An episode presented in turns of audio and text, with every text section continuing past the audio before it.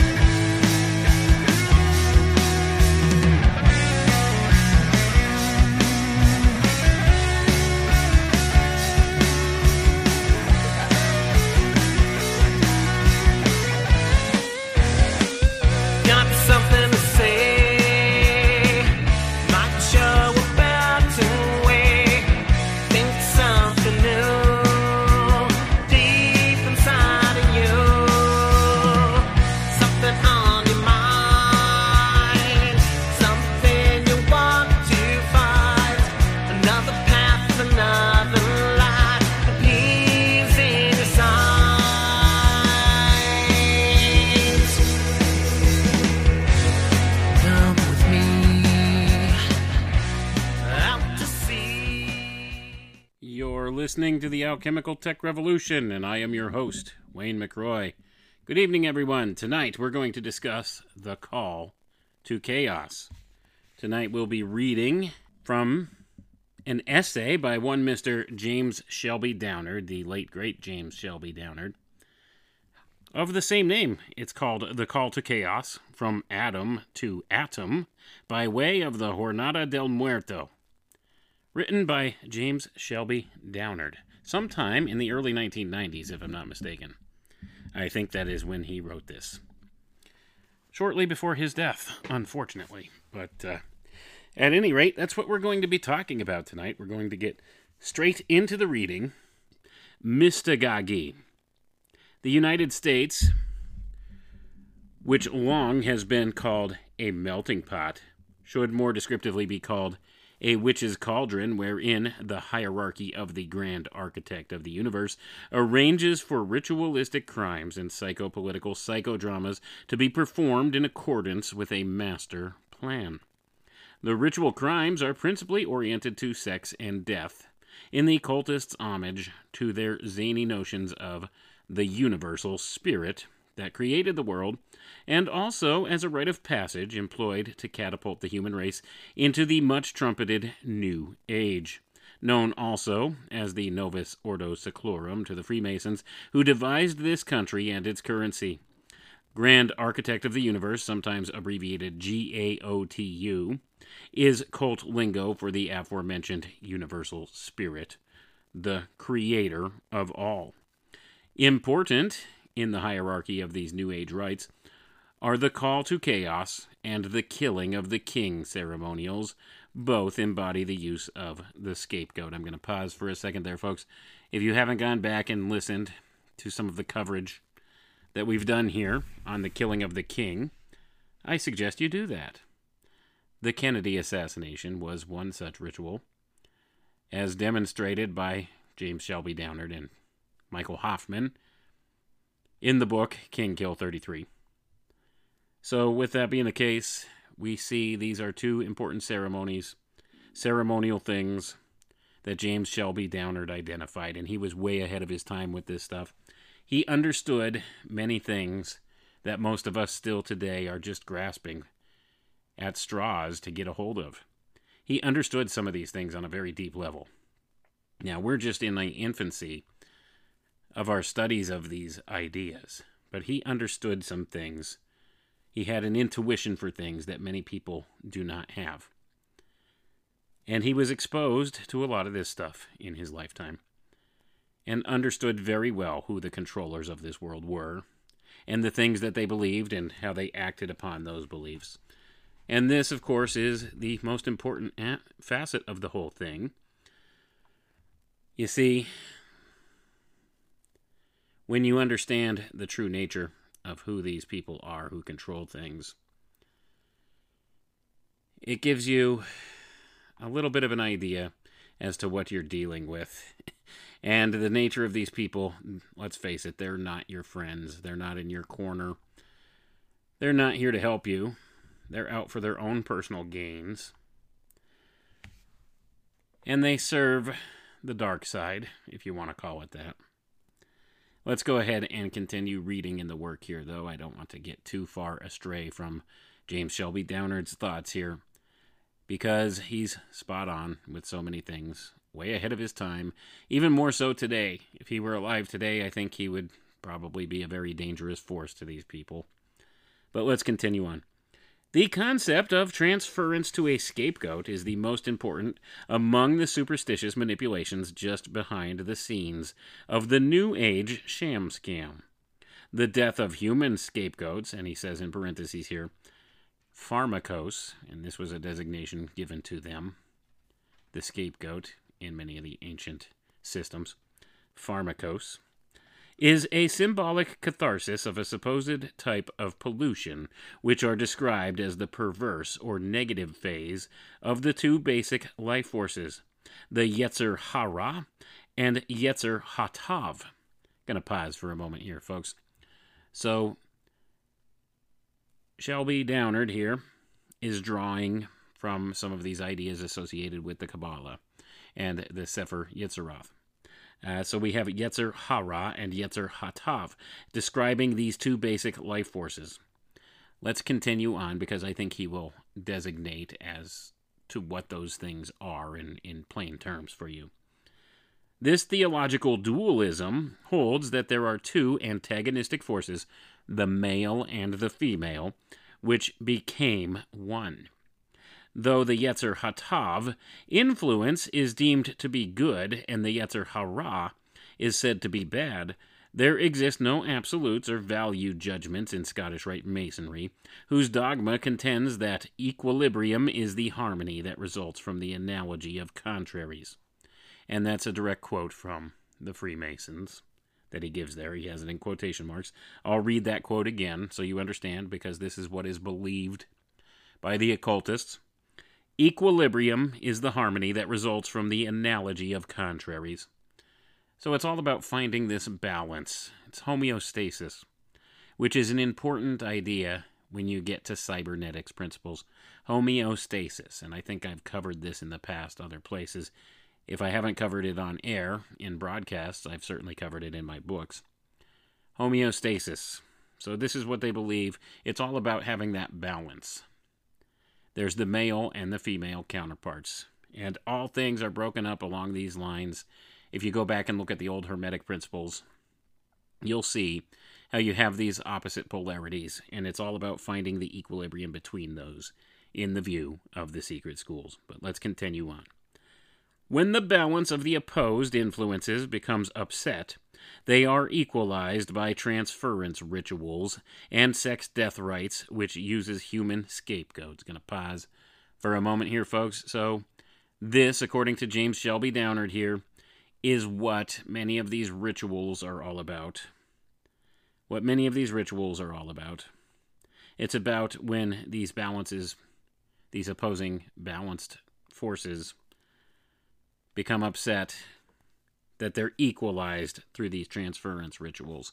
So, all these things that we see happening in the modern era here, relating to these gender identities and such, they relate to this principle, whether you want to admit to that or not, whether you want to believe that or not, and whether it's true or not, doesn't matter.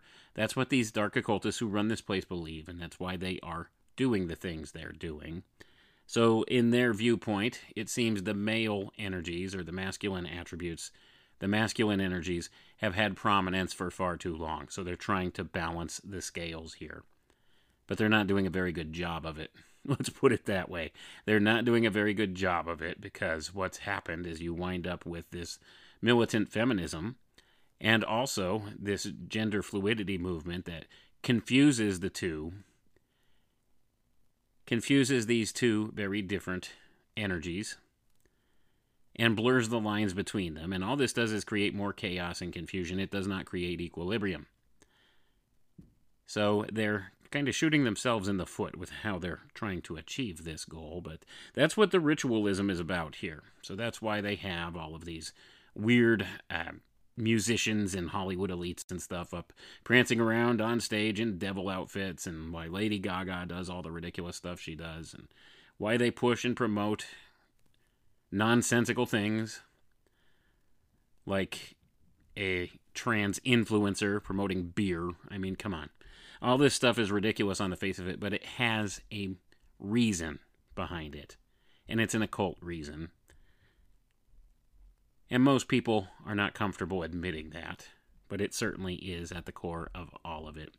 But let's continue on. I don't want to get sidetrailed with that thought, but I just thought I'd point that out. So when he's talking about these two forces, the Yetzer Hatav and the Yetzer Hara, think about that simply as the masculine and the feminine energies inherent in all things, the polarizing forces. Let's continue, though.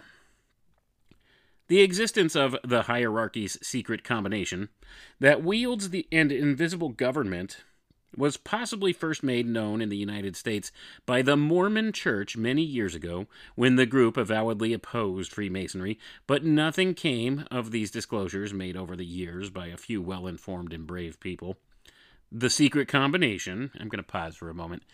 This term is all in capital letters here in Downard's writing here. So remember that term, the secret combination.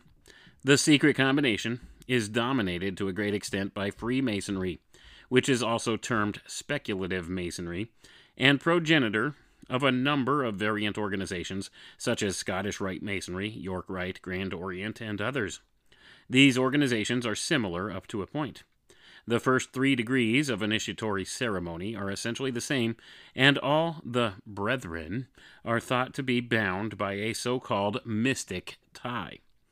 The mystic tie is a mysterious influence that is said by Masons, quote, to link men of all religions and of the most discordant opinions, uniting them into a brotherhood, end quote. This tie wends its way around many societies, secret and otherwise clubs, labor unions, churches, armed forces, police forces, and government bureaus. Even the familiar necktie is a cryptic offshoot of this same brethren of the mystic tie. So, zap, you may be a Mason, even if you don't know it. Gonna pause for a second here, folks. Did you ever wonder how the idea of the necktie became popularized? I had seen it described by some. They claimed that it was invented initially as a type of a napkin for if you were eating, you would use it. You would wear the necktie and be able to wipe your mouth with it while you were eating to avoid getting sloppy, to have proper manners. I had heard some such nonsense like that, but this actually makes more sense. It's the tie that binds, the mystic tie of the brethren, and that's how this wound up attached to important corporate jobs, places of influence and power, a status symbol of sorts. This is directly why. Let's go ahead and continue with the reading, though. Masons describe their influence as, quote, a sacred and inviolable bond that gives an altar to men of all religions, end quote.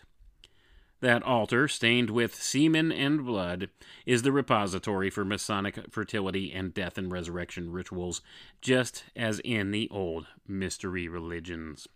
You won't find the occult sciences of Freemasonry in any college catalogs, though its concepts permeated the adepts of the Royal Society, who presided over the birth of formal science in the 17th century England. The elite style of inquiry and praxis, called the science of symbolism, is preserved deep within the heart of Freemasonry even today. But quick as an imagined wink of the old all seeing eye, this symbol sigh can become the blackest sorcery, as we will see. Gonna pause for a moment here, folks. So, within the secret schools, within Masonry primarily, along with many of the others, we have this science of symbolism. This is where it's hidden. And we see there are certain groups in this world, like the Royal Society, that have overseen the formal birth of our modern science in the 17th century. This is where it stems from. It comes directly from these secret groups. They established the praxis of our modern science. Let's continue on. When science became involved with sorcery and symbolism, the three made for a mystical menage a trois. The linking of cosmic male and female is the magic principle behind the Kabbalah, the major metaphysical tradition behind the great work of alchemy. In alchemy, the universal power that permeates everything is composed of two opposite principles that are by way of a cosmic marriage made one. The result of this quasi sexual encounter, matter or prima materia, was created, and it in turn manifested a vital force, also called a vis vita. And I'm going to pause for a moment here, folks. So, once again, we have this dynamic at play here. These two opposite principles coming together in what he says a cosmic marriage. This would be an alchemical wedding or an alchemical marriage. The first portion thereof is matter, or prima materia, as he calls it here, and the other one is vital force. So you have this merging of vital force and matter. Let's continue on, and we'll see because he breaks it down a little further here for you. From this matter and energy, Adam Kadmon, Hebrew for the primordial Adam or first man, emerged, embodying the cosmic masculine and feminine powers. Adam Kadmon was an androgyne, a bi guy or ACDC type, who, according to the myth, was unhappy with his bisexual makeup and so threw out the female part and thus became all male in preparation for creation of the universe. As they say, a hard man is good to find. Next, according to the myth, the powers or Sephiroth by which God is alleged to manifest himself, and it says in parentheses, or herself, kind of in jest here, on earth shone from his eyes, breaking the bottle, and it says in parentheses, pressure vessel, designed to receive the mighty light whammy of the Sephiroth.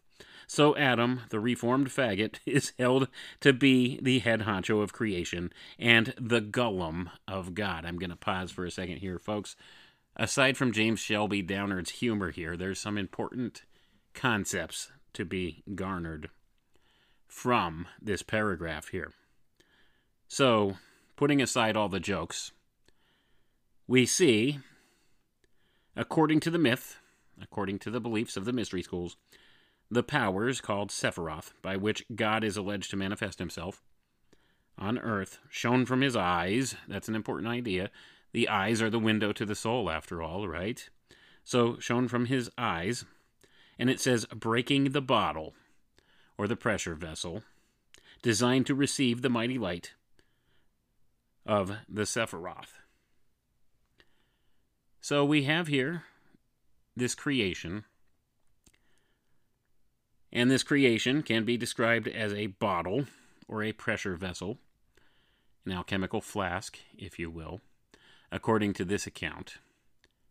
So you may wonder where you could get the idea from that perhaps the world we live in is akin to a giant alchemical flask. Well, this derives from the mystery school teachings as well. They mention it Maybe not in those exact words, as we see here, but this is part of the belief system that was brought forward. This comes from Kabbalah as well, and some of the alchemical concepts attached to it. So we have this pressurized vessel, this bottle, that is the creation into which God breathed his Sephiroth, or his power, to make it manifest as physical form. Material world, matter, and in so doing, God created Adam, and it is said here, the Golem of God. Interesting concepts being touched upon here. If you go back and you look at the old alchemical sciences, especially going back and looking at Kabbalah and how it relates to this, the Golem's an important idea. Back in Jewish mysticism, the Golem. So there's an association being made here, and it may be a loose association, and we'll see as we continue on. Maybe you'll pick up on the nuance of it, or maybe you won't. Hard to say for sure. I can't actually describe it in actual words that I could think of to convey the idea to you, the importance of the idea. But it is certainly there. And maybe James Shelby Downard here, as we continue, will break this down a little further to make you understand better. make me understand better as well. Let's continue. Such antique anthropomorphism can be modernized somewhat. The idea of a universe composed of competing masculine and feminine powers can be explained in electrical terms. As a result of the union between the polar male, or the positive or protonic energy, and female, the negative or electronic energy, primordial matter, and it says in parentheses hydrogen atoms, maybe, with a question mark, was produced. So I'm going to pause for a moment here, folks. So this dynamic energy, these two opposing dynamic energies, when combined together in this alchemical flask that is the universe, the world, however you want to view this place we exist in, man himself, when this happened, these two opposing energies, for lack of a better way to describe it, they began to combine together to merge into primordial matter. And he says here hydrogen atoms, perhaps, if you want to think of this in a more modern scientific way. That would seem to make sense, wouldn't it? So, the combination of these two energetic forces are what cause manifestation of matter. Energy and matter are interchangeable. You see, they could be converted from one to the other. This, I think, has been proven out in science in more recent times. But that's neither here nor there. Let's continue on because we're going to get into some more of the important concepts here that go along with it. The separation of the male and female components of primordial matter can perhaps be thought of as a divorce, and a return of the two to their pre creational chaos inhabiting single state. The infinitesimal quantity of primordial matter is called an atom. The formula of the parity between primordial matter and primordial energy is written, or can be written, in the Einsteinian equation E equals mc squared. Just a new label on an old bottle, seems to me, Downard says in parentheses here. Well, now, the great architect of the universe gang, on that fine summer day in 1945, with the help of their scientific sorcerer's apprentices, fissionated atoms and thus broke up the sacred marriage at the basis of creation, and in so doing violated their own supreme law of the universe, upsetting the equilibrium apple cart of the cosmos. To pause for a moment here, folks. So, of course, he's referring to the detonation of the Manhattan Project. The nuclear bomb, regardless of what your thoughts are on this, it has certainly had a major influence on the modern era. But let's continue reading on here.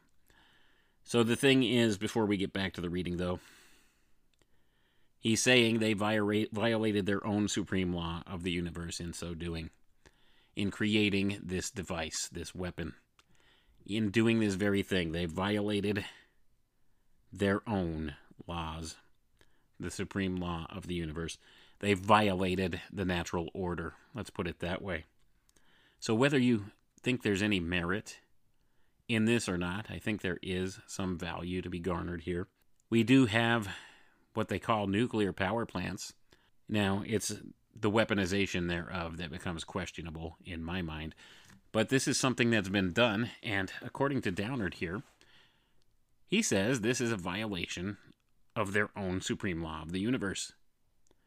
And if you think of it in terms of this separation of the masculine and feminine energies, the ones that bring about equilibrium in the system as they view it, this could be, to some degree, maybe a truth. But let's continue reading and let's see if we can garner some more meaning in this. Alchemy has a very important place in Masonic dogma. Sex magic is very much a component of that belief, albeit with certain changes in terminology. For example, the object of the masculine and feminine powers of the universe is symbolized by the Nagari, an androgynous dragon which figured prominently in alchemical transmutation efforts. Going to pause for a moment here, folks. The Nagari, or the Nagas, you may have heard them referred to as the Nagas. This is a serpent being described in ancient mythologies. And was it an actual being, or was it just something symbolic here, as it's used in alchemy? The dragon It's described as the dragon. And of course, the dragon can be different colors according to whatever alchemical working you're doing. You'll need to understand what the different colors of the dragon means. And they do the same thing with other symbols, like that of the lion. Like a green lion is something different than the black lion. There's so many different nuances and subtleties that go into understanding some of the alchemical language. Much of it still escapes me, I'll be honest. I don't have enough experience in trying to translate these alchemical works to be able to understand what the true intention of the meaning behind each symbol is because it varies from working to working, and that's where it becomes problematic. But they do use these as symbolic references. It's a symbol representing something else, so it's an androgynous dragon figure that is used here in alchemical transmutation efforts. Let's continue reading, though. Surprisingly, some alchemists, in their attempted metallic conversions, were actually trying to divorce the cosmic she and he, but without knowing what they were doing or recognizing the inherent danger. It remained for the scientific adepts of the current era to finally accomplish the dire task.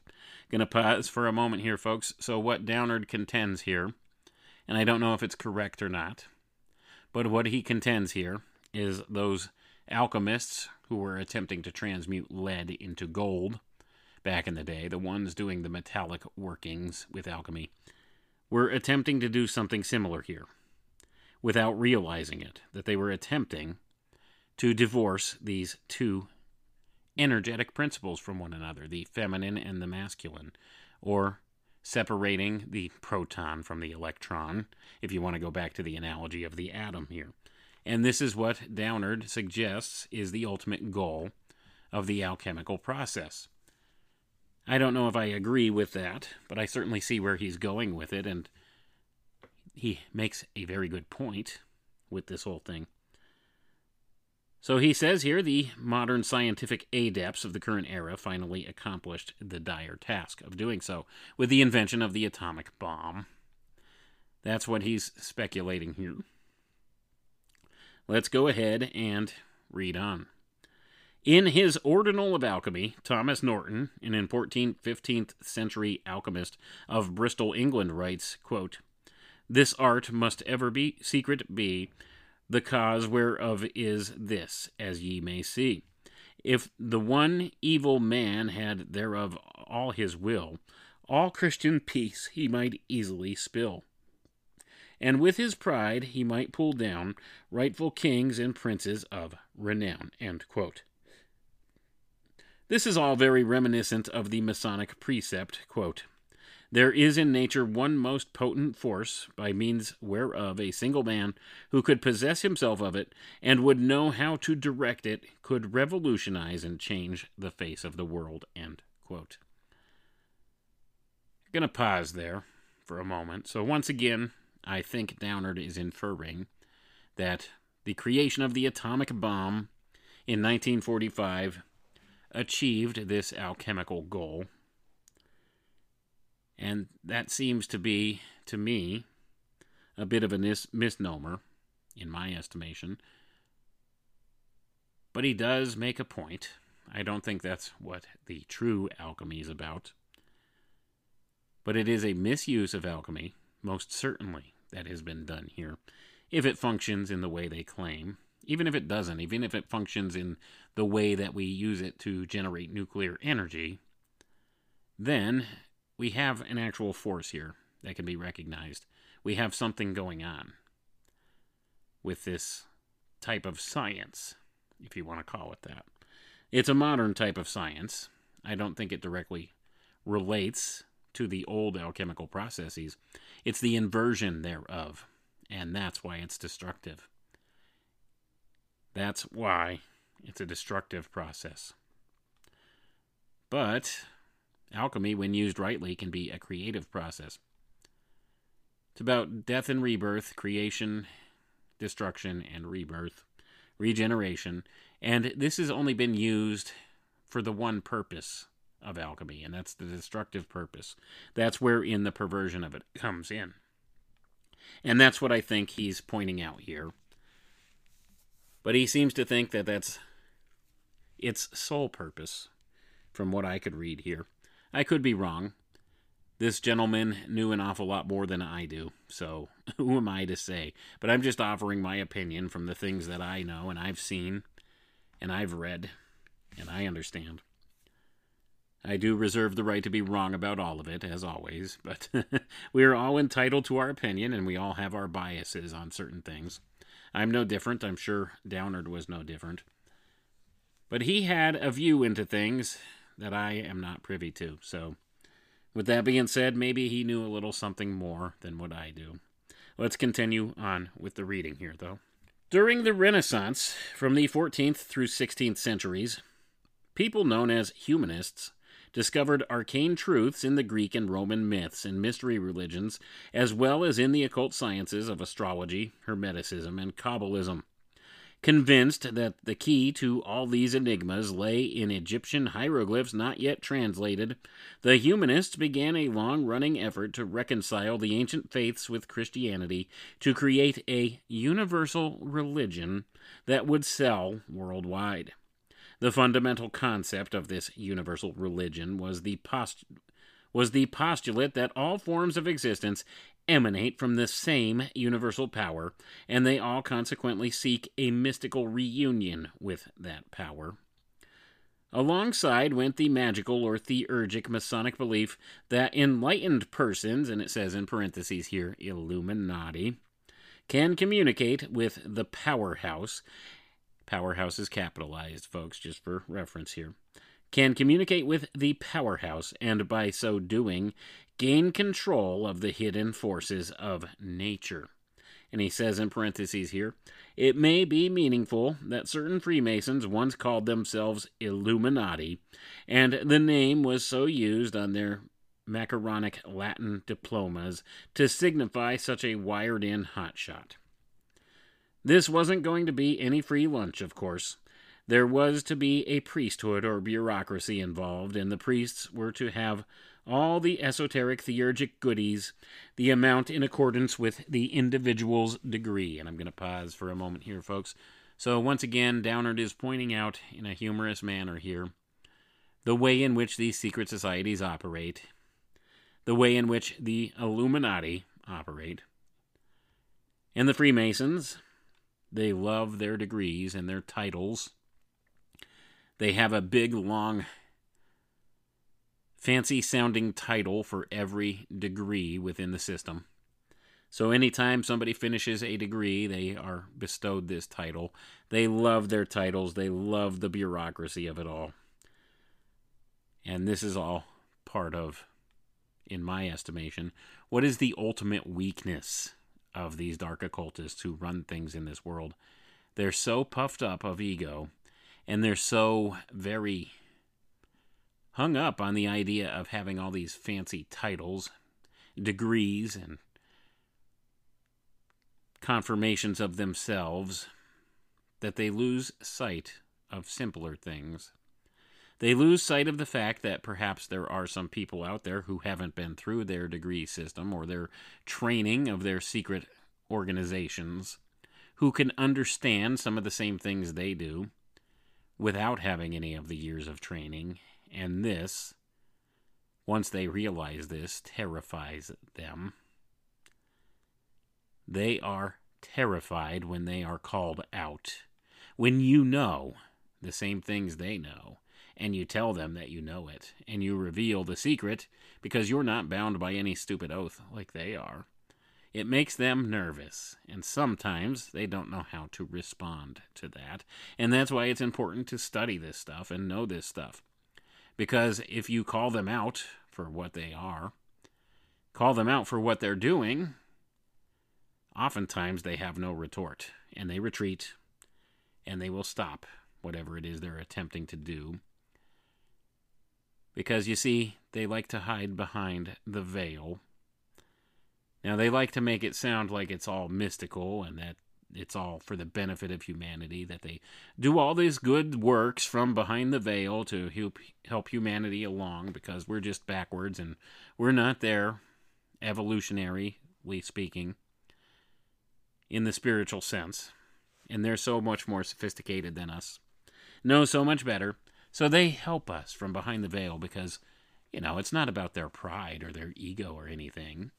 It's about helping the race to achieve this next phase in human evolution.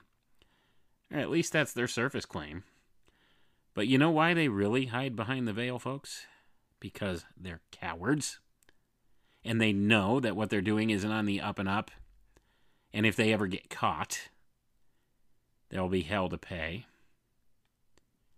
That's why they hide behind the quote unquote veil. That's why they put all of these organizations, these philanthropic groups and quasi governmental groups and think tanks together.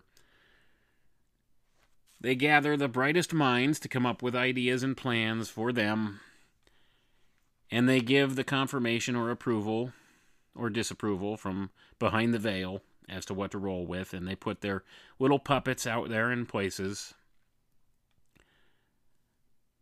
In places of prominence, and have them fulfill their will with this stuff. And oftentimes, the figureheads we see out there, the ones we recognize as the power brokers in this world, they're not. They're just the scapegoat, as Downard, as Downard alluded to earlier here. The scapegoat. They're the scapegoat, whether they realize it or not. They're useful idiots in many regards. Some of them willfully serve in this capacity, but others are just useful idiots that have been put in this position and they're completely oblivious that they're being manipulated in this way. But they're figureheads. Little more than that. It's the scapegoat idea.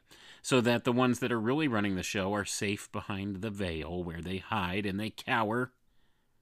And they cower. Let's continue on here, though. Nowadays, we have folks calling themselves secular humanists who appear to be re- retreading universal religion in New Age format. That endeavor has major backing from the secret sector and other individuals manipulated by the great architect of the universe mafia. They haven't let the secret out yet, though, that the New Age was not entered as planned, and that tomorrow might even have been canceled. I'm going to pause for a moment here, folks. This idea, in and of itself, is hugely important because this is letting the cat out of the bag. I'm going to read that again, let you ponder on it a little, and maybe offer my opinion here. They haven't let the secret out yet, though, that the new age was not entered as planned, and that tomorrow might even have been canceled. So let me pause there again. The new age didn't come off as they had planned, didn't come about as planned. So they're scrambling, they're regrouping, they're trying to gain as much ground as they can, as quickly as possible, because their plans have become all messed up on them. They had a timeline in place. They wanted to have a lot of this stuff done by the turn of the millennium. They had to push it back. Now they have Agenda 2030 instead of Agenda 21. And of course, Agenda 2030 is not going according to plan either. So they'll wind up pushing that back, and there'll be some new agenda, like probably Agenda 2070 or something stupid like that. Watch and see, or 2071, maybe. I think that's the name of the one of the policy think tank papers I've seen. It was uh, governance in the year 2071. Yes, they, they write those things, folks. This is an actual paper. Uh, maybe Jason and I will take that one apart one night on Secrets of Saturn if we haven't done so already. But there's a policy think tank paper that says what governance could look like in the year 2071 and some of the things they expect to come about by that time. So they do play the long game with this stuff. But the, you need to understand here they mess up. They have messed up. They continue to mess up. And they are messing up. Even though they've made some huge strides with their planning the new age didn't snap into place as they had originally envisioned it. And I think this is part and parcel of what's going on with the hijacking of this new age concept by them and how they're trying to leverage the energetic principles attached with the idea of Aquarius and leverage it more towards the idea of Capricorn. Now, this might not make a lick of sense to you if you haven't listened in the past or don't know some of the mystical context involved with that concept.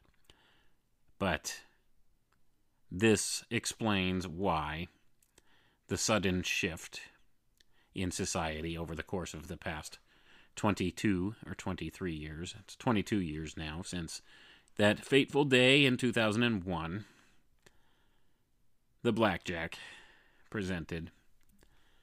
And now we are fully entrenched in clown world, as it were. But uh, that's neither here nor there. But let's continue on. I don't want to get hung up on that side principle, but that is a hugely important idea because Downard says here the new age was not entered as planned, and that tomorrow might even have been canceled. I don't think tomorrow's been canceled, folks. Tomorrow can't be canceled. That's another of the big secrets. These people would like you to think they have oh so much power. But you know what? We have some guarantees in this world. We're guaranteed the sun will come up tomorrow. You could take that to the bank. This is something they don't have any power over, but they would like you to believe that they do. Of course, they could skew your perception of the reality we live in. So maybe the sun doesn't come up tomorrow, but maybe we spin around it in such a way that it appears to come up tomorrow. You see the games that could be played here, but at any rate, this is some kind of a thing that they have no power over.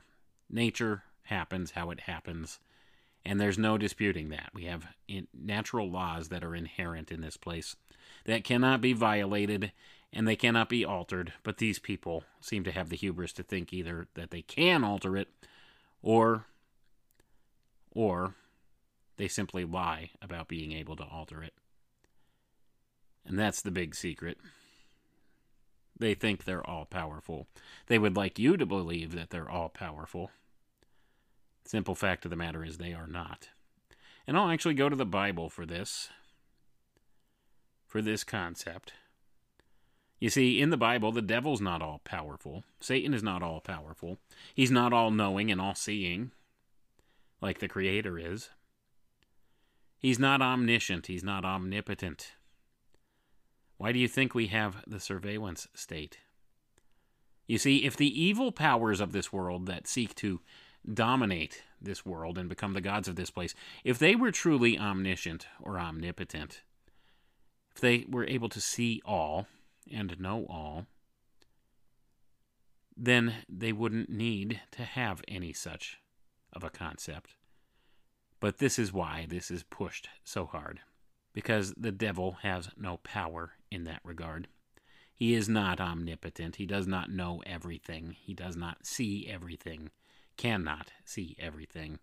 That's one of the reasons for the advent of this Antichrist system or this beast system that's coming about this panopticon control grid, this electronic surveillance state, invasive surveillance state, because they want to be able to actually read your mind and control your mind at that level. That's what they're working towards, and that's why they're using this technology to do that. Because this is not something, as far as a power goes, that the devil, Satan, Lucifer, whatever you want to call this entity, has or this force, if you want to refer to it as a force, this evil force,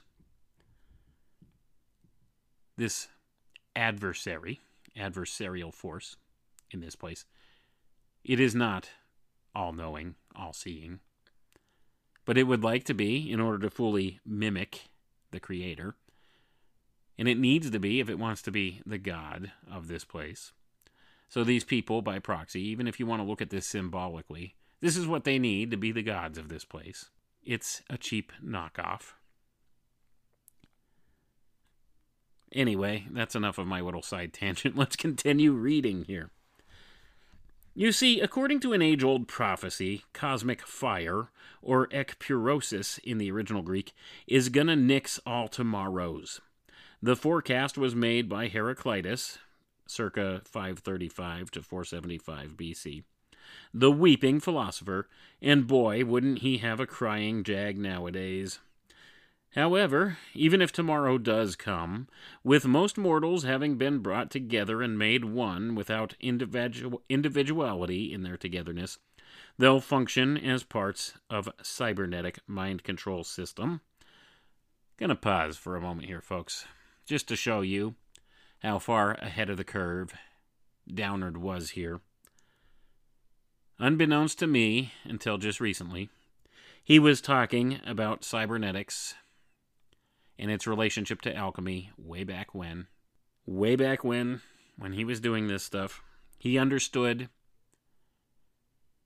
He understood what was coming. He understood the notion that is transhumanism, even though it wasn't really mentioned much as a thing back during that time in the 1990s or prior to that, when he did the bulk of his writing and the bulk of his research. He understood this was coming. He wrote it down here in this essay and some other places. But there it is. I'm going to read that again. So he says here, however, even if tomorrow does come, with most mortals having been brought together and made one, without individuality in their togetherness, they'll function as parts of a cybernetic mind control system. Others, whose wills haven't been completely reamed out, will be confined and regulated in workplaces with digitalized biotelemetry implants. Going to pause for a moment there, folks. Yes, you heard that right. These are all the very same things I've been telling people and I've been researching for many years now. And like I said, unbeknownst to me, up until just recently, Downard was talking about this way back. This kind of gives me a little bit of validation in the things that I've looked at and seen and been able to piece together, especially when it comes to the mystical aspect to it. This uh, metaphysical type aspect that we have.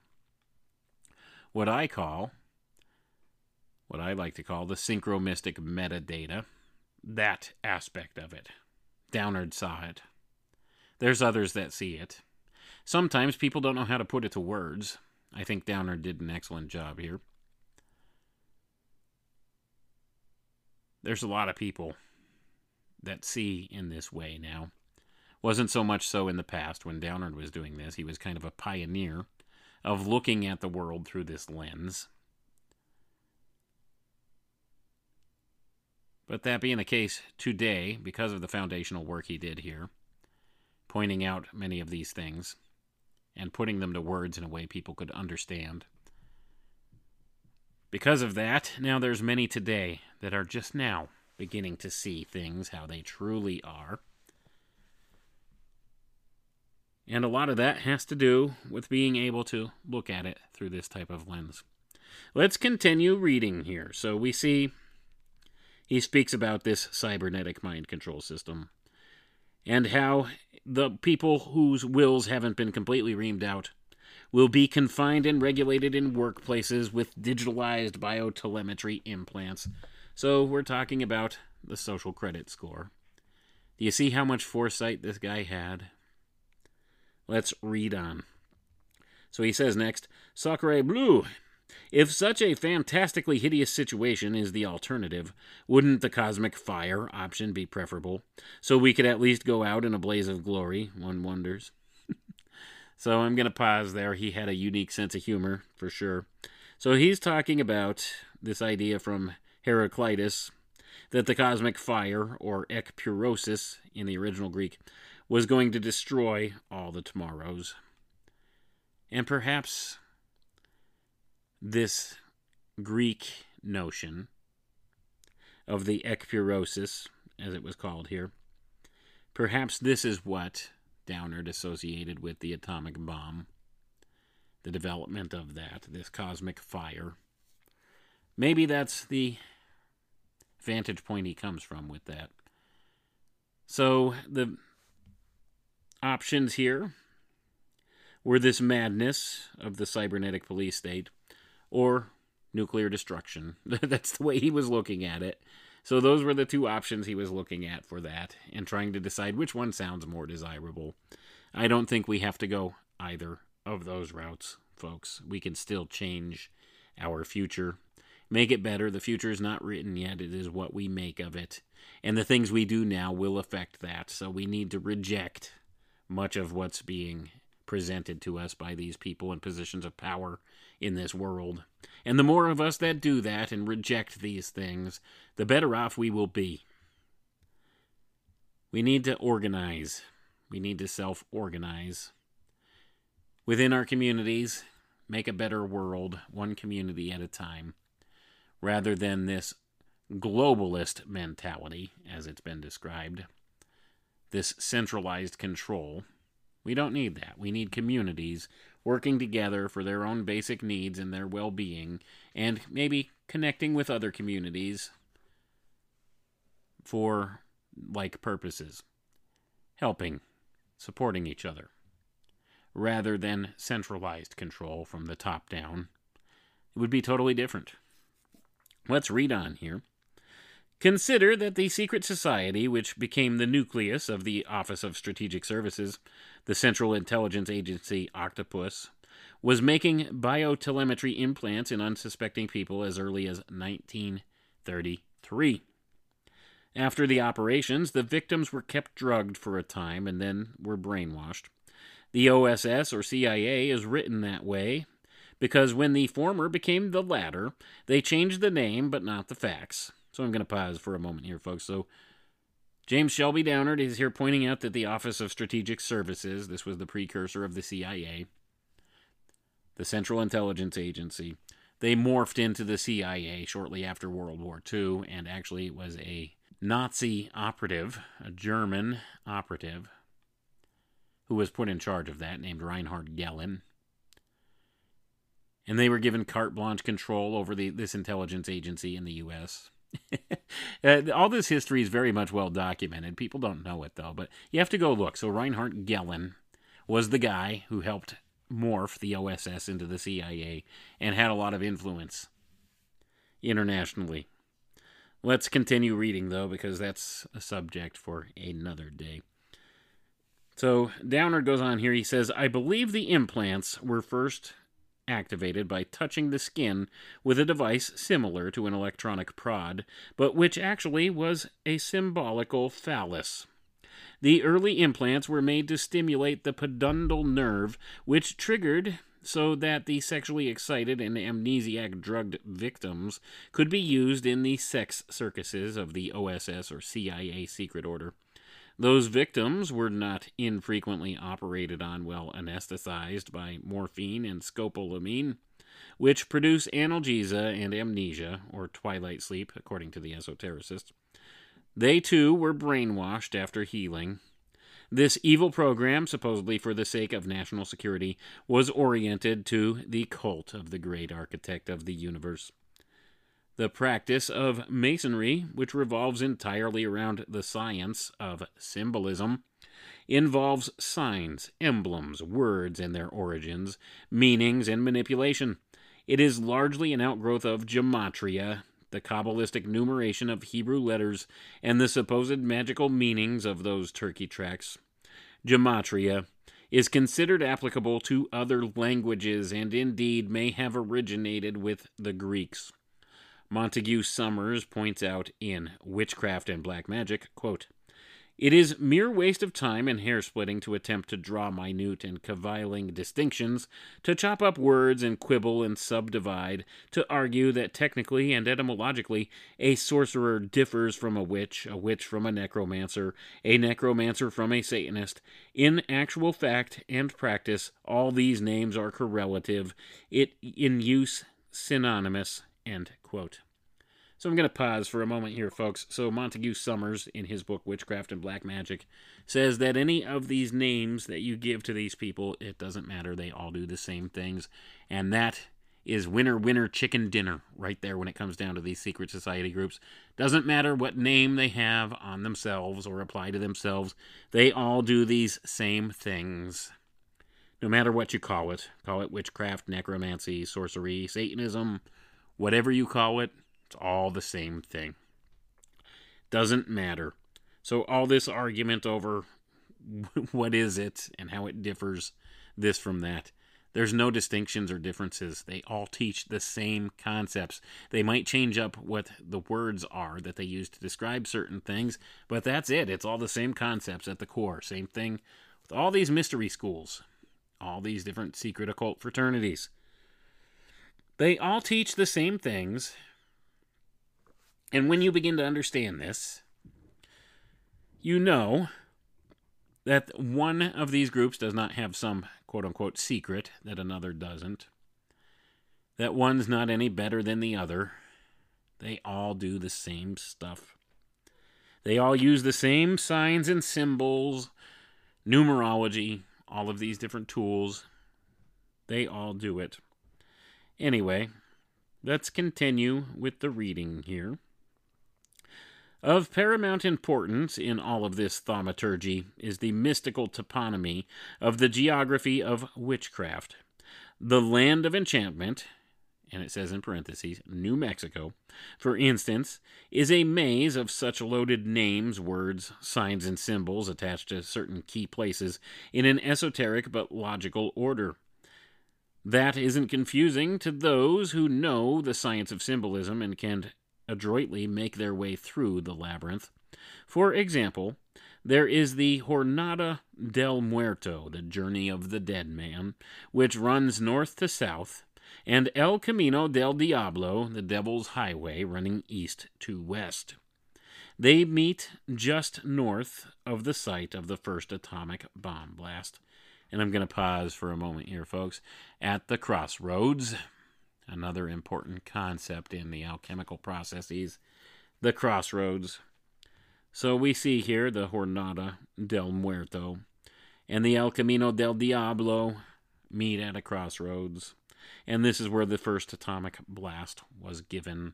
So, no doubt, there was some type of ritualistic attachment made to this distinction, whether you believe in the veracity of the atomic bomb or not. That's not important. What's important is the underlying occult meaning or the occult purpose.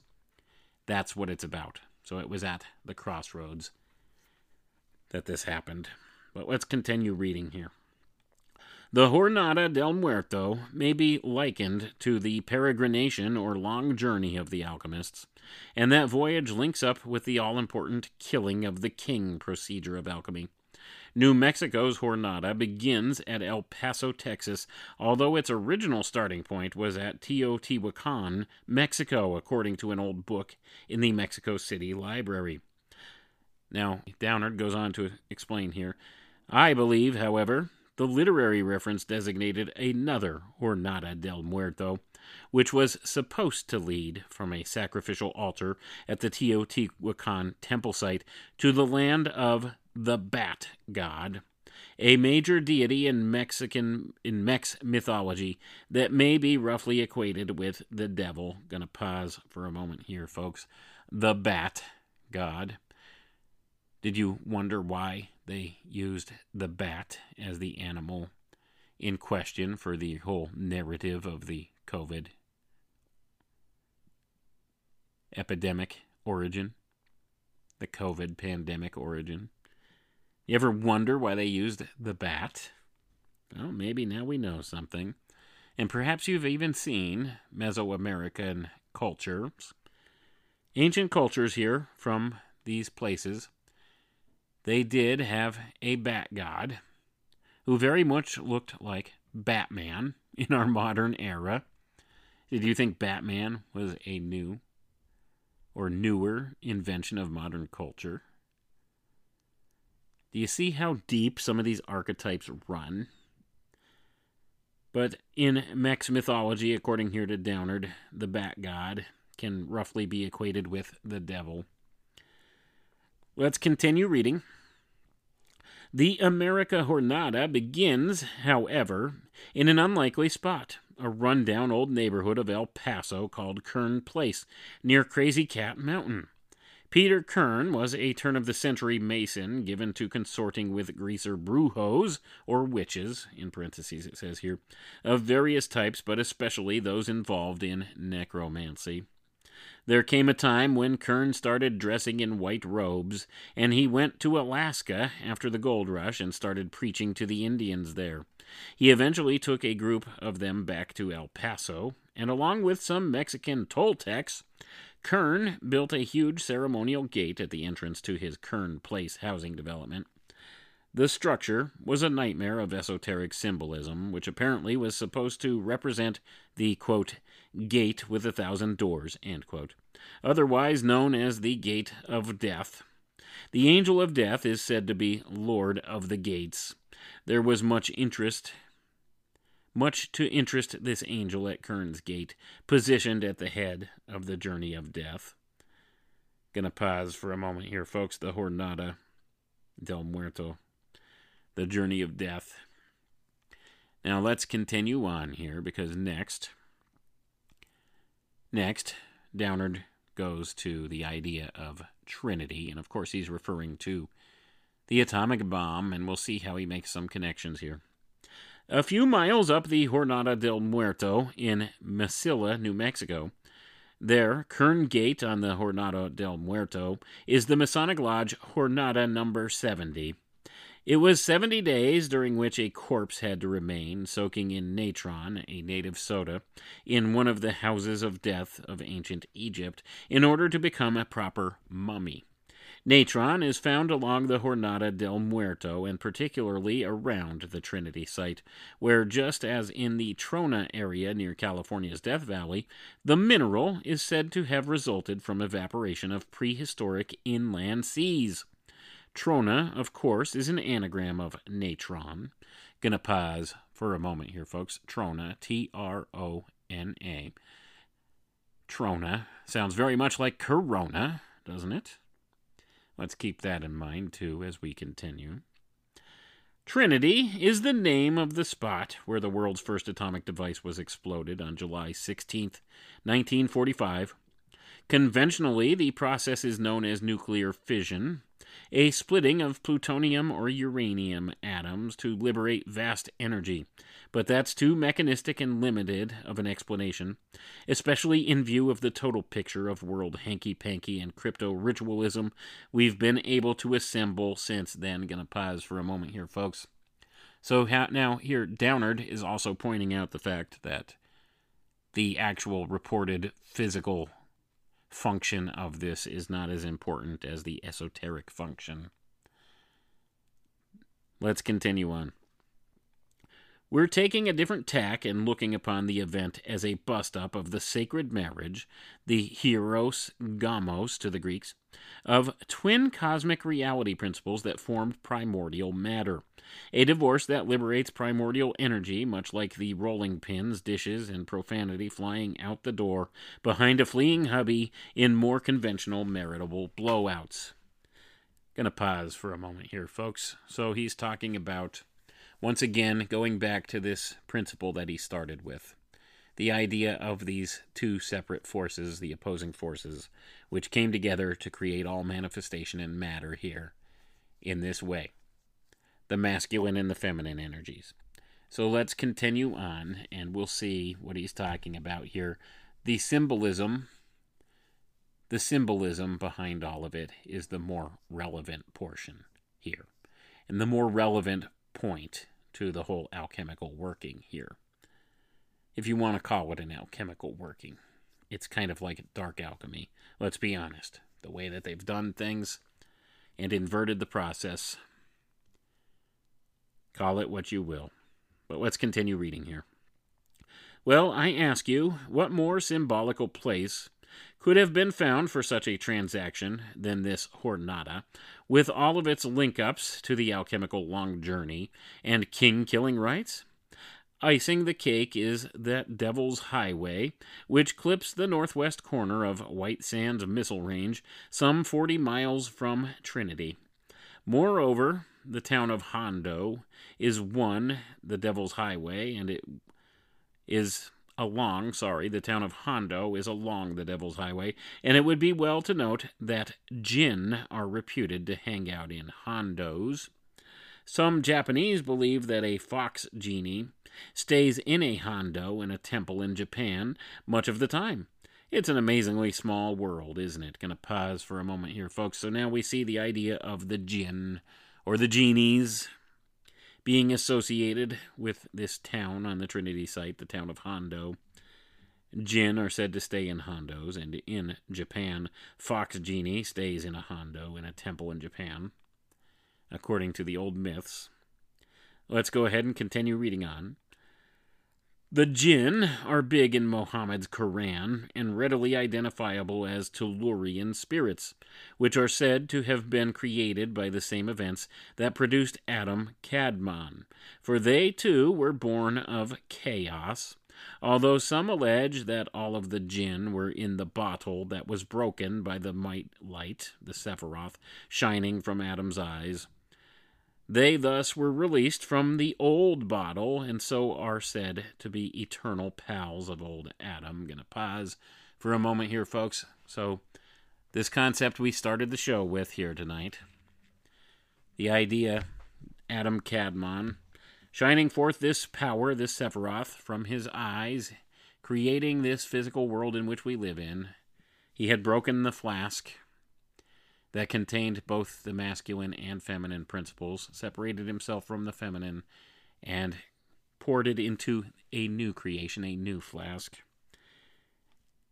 And according to this, at the same time were created the jinn, according to these old legends from the Mohammedan perspective. So here you go. So they were created at the same time pre creation, if you want to go that way, prior to the creation of this physical material world in which all things manifest here now that we are familiar with. They were pre existent before then, and they were freed from that prison, and now that is why they don't like to be placed in any of these such trappings. That's the allegory here. And it is an allegory. Keep that in mind. Let's continue reading here. It generally is contended by Kabbalists that the jinn make their home with Adam Kadmon, which is sensible, for being incorporeal, they take up no room to speak of, and I am sure that as many as want to can sit on the head of a pin, should that ever become necessary. Gonna pause for a moment here, folks. So, Downard, going back to some of these old philosophies about how many angels can dance on the head of a pin. Same kind of thing here can be said of the jinn. They are non corporeal beings. They do not have a physical manifestation in this place. They don't exist here physically. It's a spiritual force.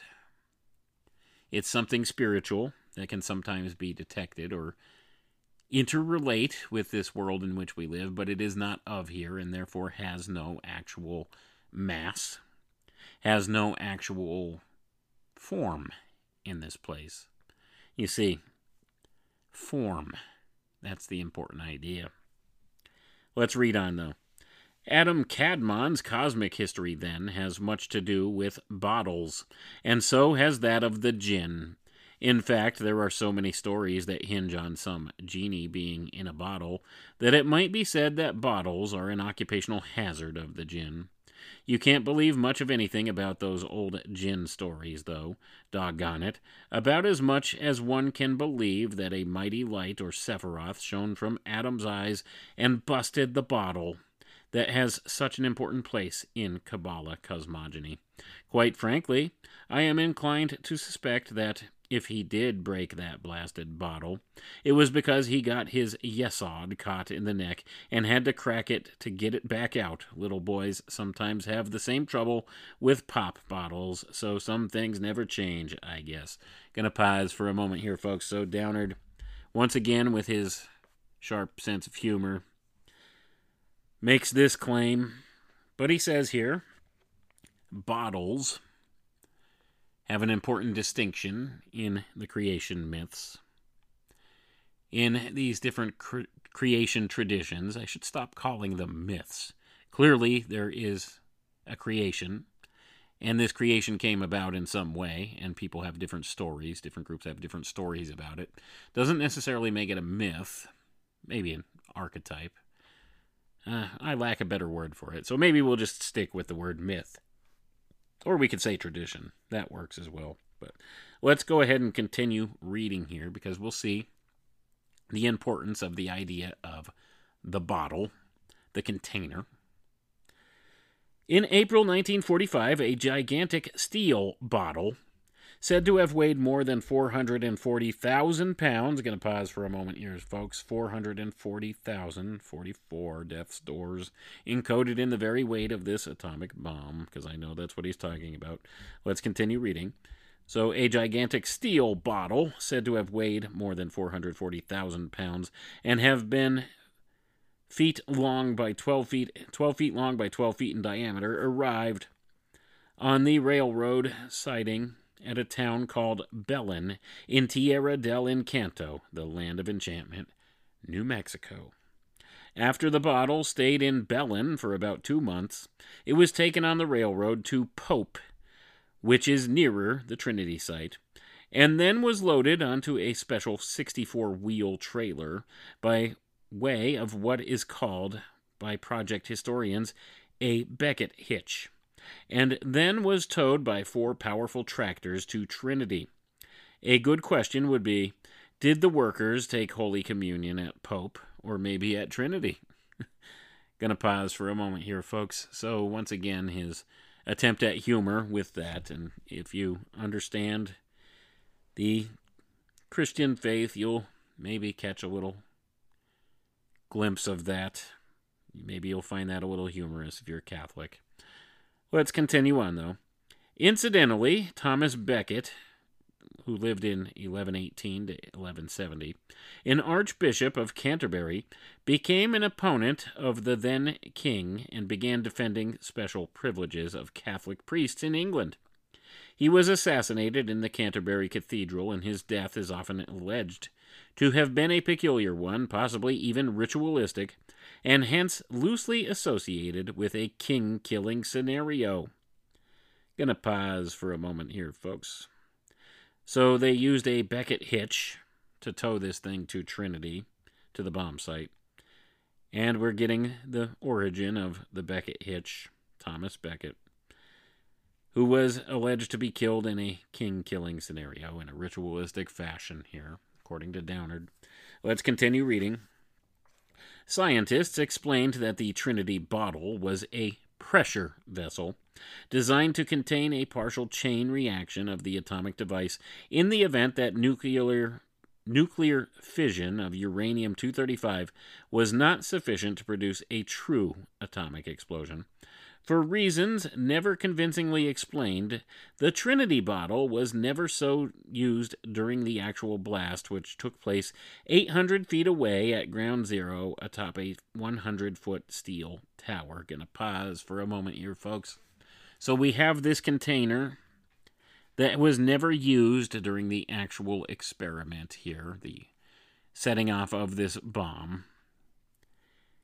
Clearly, this pressure vessel, this bottle, must have had some other significance. Let's read on. We are given to understand, then, that despite a vast commitment of time and expense, fantastically expensive custom fabrication, custom fabrication in an Ohio steel mill, arduous transportation to Tierra del Encanto over a circuitous rail route that had tracks strong enough to carry it, and finally, laboriously, inch by inch removal to the Trinity site and suspension above ground from a gigantic block and tackle, the bottle was left idle, as the official Los Alamos laboratory historically laconically puts it. In April 1946, bombs were finally detonated inside the huge bottle, and holes were said to have been blown in its ends. In 1947, the bottle was buried. In 1951, it was disinterred, tested, and reburied. The curious, one might say mystical, history of the giant bottle came to an end when it was finally uncovered in the late 50s, dusted off and put on display minus its rounded ends at the Trinity site. One of the major components of the Kabbalah is an explanation of how the universe was created. Apparently, there was a pulling back, or zimzum, by God of his divine substance, the Ein Sof, from a little area where our world now stands, like an immensely corpulent man sucking in his gut in order to get his pants on. God then directed a ray of light into this vacant space, rather like our lard bucket letting fly a stream of urine, and this formed the first man, Adam Kadmon, whom we've already met. Gonna pause for a moment here, folks. So let's get to the core of what this is stating here. So I'll read that portion over again without the words that are used in the other languages to explain it in the Kabbalic traditions. Apparently, there was a pulling back by God of his divine substance from a little area where our world now stands, like an immensely corpulent man sucking in his gut in order to get his pants on. So, this in the Kabbalah, God left a portion of himself empty and filled it with creation. In this way, this is what's claimed here. So a portion of God kind of was broken away and emptied in much the same way that this container was done. The ends were blown off of it, it was left hollowed out. You see a hollowed out container, much like a flask with two open ends. So, this is the allegory here being stated, and this is the symbolic nature of this container. You see, it's got Kabbalic ties to it. It's very symbolic. Let's continue reading here. It says Adam, as we know, had the peculiar habit of projecting light rays from his forehead and eyes of ten differing types relating to the ten spheres of the Sephiroth that were to make up all created things. These lights fell into vessels, perhaps like chamber pots, in the form of our fatso, but so powerful were Adam's headlights that, quote, now he's going to a Kabbalistic source for this. He's quoting from, quote, the vessels assigned to the upper three Sephiroth managed to contain the light that flowed into them, but the light struck the sixth Sephiroth from Hesed to Yesod all at once and so was too strong to be held by the individual vessels. One after another they broke, the pieces scattering and falling. Nothing, neither the lights nor the vessels, remained in its proper place, and this development, called after a phrase borrowed from the Itrod of the Zohar, quote, the death of the primordial kings, quote, was nothing less than a cosmic catastrophe. And that's the end of the quote there. So you see, the idea is in the creation traditions associated with Kabbalah here within the, the Zohar and other places. We have this idea of these vessels having been incapable of containing the light and thus they burst. Keep that in mind. Then Downard goes on here and he says, In the words of crackerjack Kabbalist Gershom Scholem, writing in the Encyclopedia Judaica. So that was the source of that last quote. Quote The Encyclopedia Judaica. Gershom Scholem. Let's continue on here. This sort of confabulation wanders on through thousands of cobwebby pages in hundreds of old Kabbalistic tomes, and we'll spare ourselves further details with one observation, or rather, one question. But was you, dear Charlie? So often asked by the skeptic in the old Baron Munchausen radio show. Gonna pause for a moment here, folks. I'm not familiar with that reference. I do. I have heard of the old Baron Munchausen radio show, but I've never listened to it, and I don't know what the context of the question is there. So this is one of Downard's attempts at humor that has gone over my head because I'm too young to understand the reference. So maybe some of you out there would get it, but I don't. but let's continue on at any rate. In attempting to account for the atomic gang's bizarre doings with Jumbo, we must look into this sort of symbolism precisely because the inner circles in those Masonic states of America are so addicted to the wacko stuff, as can be seen on any dollar bill. Possible scenario the blasting of the mason jar with the nearby A bomb flash, the nearest man made thing to the primordial light of the Sephiroth, followed by its later dismantling, may have been a dramatic reenactment of the original Kabbalist creation myth. Gonna pause for a moment here, folks. So, this is where the rubber meets the road. This is exactly the whole point here. The creation of this container that they made for the bomb that they never used was intended as a recreation of the Kabbalistic creation myth, a ritual harkening back to their creation myth. And when you understand that, you know what the true intention is here. It's about man recreating this world in which we live in a better way than the creator. It's the hubris of mankind. It's the hubris of these dark occultists who run things. It's a symbolic reshaping of the world. You see, they think they could build it better. They could build back better than what was here. Maybe you caught that little reference, or maybe you didn't, but that's subject for another time. But that's the whole point here. So, this was a representation, this was a ritual with this Trinity site, the creation of this. So, regardless of whether you believe the bomb functions in the way as described or not, is irrelevant. It's all about the esoteric meaning behind it all. That's the important matter here. Let's go ahead and continue reading, and we'll wrap it up. Freemasonry is chock full of such theatrical instant replay exercises. The tie in of the death of the primordial kings in Scholem's last sentence will have to await our discussion of another mighty psychodrama pulled off by the cryptocracy at a different Trinity site 18 years later in 1963. And of course, he's referring to the killing of the king, the Kennedy assassination. Let's continue on.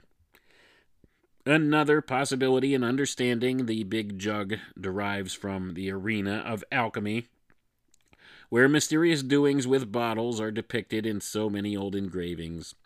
These generally are believed to center on the creation of a magical mannequin or homunculus, thought to have superhuman magical powers and usually described as forming inside a bottle or vessel of some kind. Jewish mysticism posits a similar Frankensteinian monstrosity, monstrosity called the Golem, and this would be a suggestive link with alchemical lore. Going to pause for a moment here, folks. Think back to the portion that we opened the show with here tonight, where he spoke of Adam as the Golem of God. The Golem.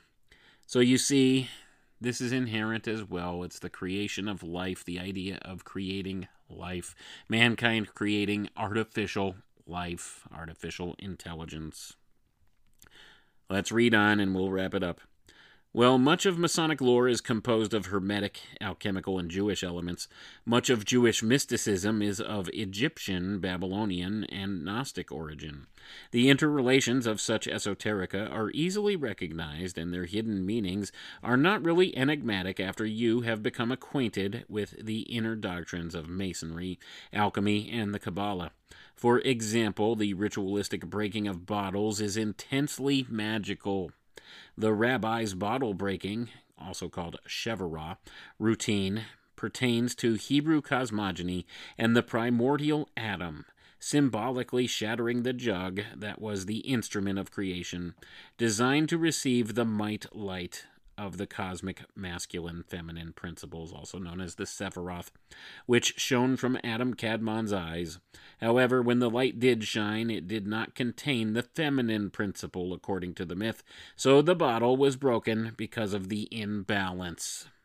Consequently, the jinn that were in the bottle with Adam were released, resulting in the earth being demonized, at least if we can believe Mohammed in his Quran. I'm going to pause for a moment here, folks. So, this is a hugely important idea. The idea was that when the light shined into the container, it did not contain the feminine principle, and thus the bottle was broken because of the imbalance. And now they're attempting to reunify the feminine principle back into the bottle to recreate the vessel, the container, or at least some version thereof. That's the inference that could be made. Let's continue reading. The Shevarah rite is also associated with the croaking of the primordial kings of Edom from Genesis chapter 36. Because of another imbalance of the masculine and feminine principles, Rabbi mystics also perform a ritual called tikkun to restore the busted Sephiroth bottle and get the powers of evil back inside. In an October 1987 television news broadcast reporting on Soviet American arms talks, the principal topics were missiles and nuclear warheads. In his summary, the commentator remarked, quote, They are trying to return the nuclear genie to its bottle, end quote. Alas, it can't be done. It's too late, too late, too late. The damn bottle has been cracked up for keeps. So I think we're going to stop right there, folks. There's more to this. But that's about all the time we have for tonight, and we get the idea. So remember, the concept of the bottle goes very much deeper than what you may have previously thought when you go back to these old creation stories from places like Kabbalah, this is where you come up with this idea the genie in the bottle, the bottle, the flask, the alchemical flask that some have described this place that we live in as being. And those in positions of power, these dark occultists that run things, are attempting to break the bottle, if you wanted to go to that allegory for this line of thinking, because that's absolutely what's been done here. That's what's being inferred in this this type of way of thinking given here by Downard. So we have this allegorical representation here of the bottle, and the bottle is only broken to restore balance. But when the bottle was broken, it released the genie, the jinn, into the place, or the demonic forces. And that's where we're at today in this allegory as it's represented. So, with that being the case, we could understand a few things a little better. And I do think Downard was way ahead of his time in much of this stuff. So, that being the case, I think it's important to look at some of these lesser known works of his the man was full of different knowledge about the workings of these people that control this place, exposing what it is that their agendas are and what they believe. And all of this is important because when you understand who they are and the things that they do, it makes the world look clearer to you. And when we oppose those things, when we stand in opposition to these things that they want done, we take back our power. And we have some footing to stand on when we realize there's more of us than there are of them. And that we have more of a say in things than we realize. We are more powerful than we realize. That's the whole crux of the argument here with everything. Even though they've weaponized many of these esoteric and occult principles against us, and used these very things in a ritualistic form to restore what they call the balance to themselves, the controlling factors of this world. We can't continue to let them get away with things, folks. We need to stand in opposition of these agendas that they keep pushing in our faces and rejecting them. Reject their agendas and they become powerless. That's the whole point to be made out of all of this. But just so we have a better understanding of what it is they believe and the things they do to act upon those beliefs. That's the importance here, and I think Downard had a very good grasp of this, and that's why I like to look at some of his lesser known works like this and present them in this fashion because, let's be honest, this is probably the first you've ever heard any of this. And that's really shameful that we, as a society, we can't think outside the box. Uh, That's speaking generally, as a generalization for society itself. Most of you folks who are listening here, you've gotten beyond the 101 level of conspiracy theory and of political intrigue and corruption and all of that. We go a little bit deeper here. This is beyond the 101 course in all of this stuff. So, when you dig deep, you learn more, and the more you learn, the more you see, and the more more you see, the more you feel the need to communicate it. That's the gist of it all. And the more we communicate it and the more people become aware of it, the better we can reject their agendas and maybe make a better world for ourselves. That's the bottom line here. Anyway, that's all I have for tonight, folks. I want to thank you all for tuning in. I appreciate each and every one of you. We'll catch you next time. Have a good night now. Come with me.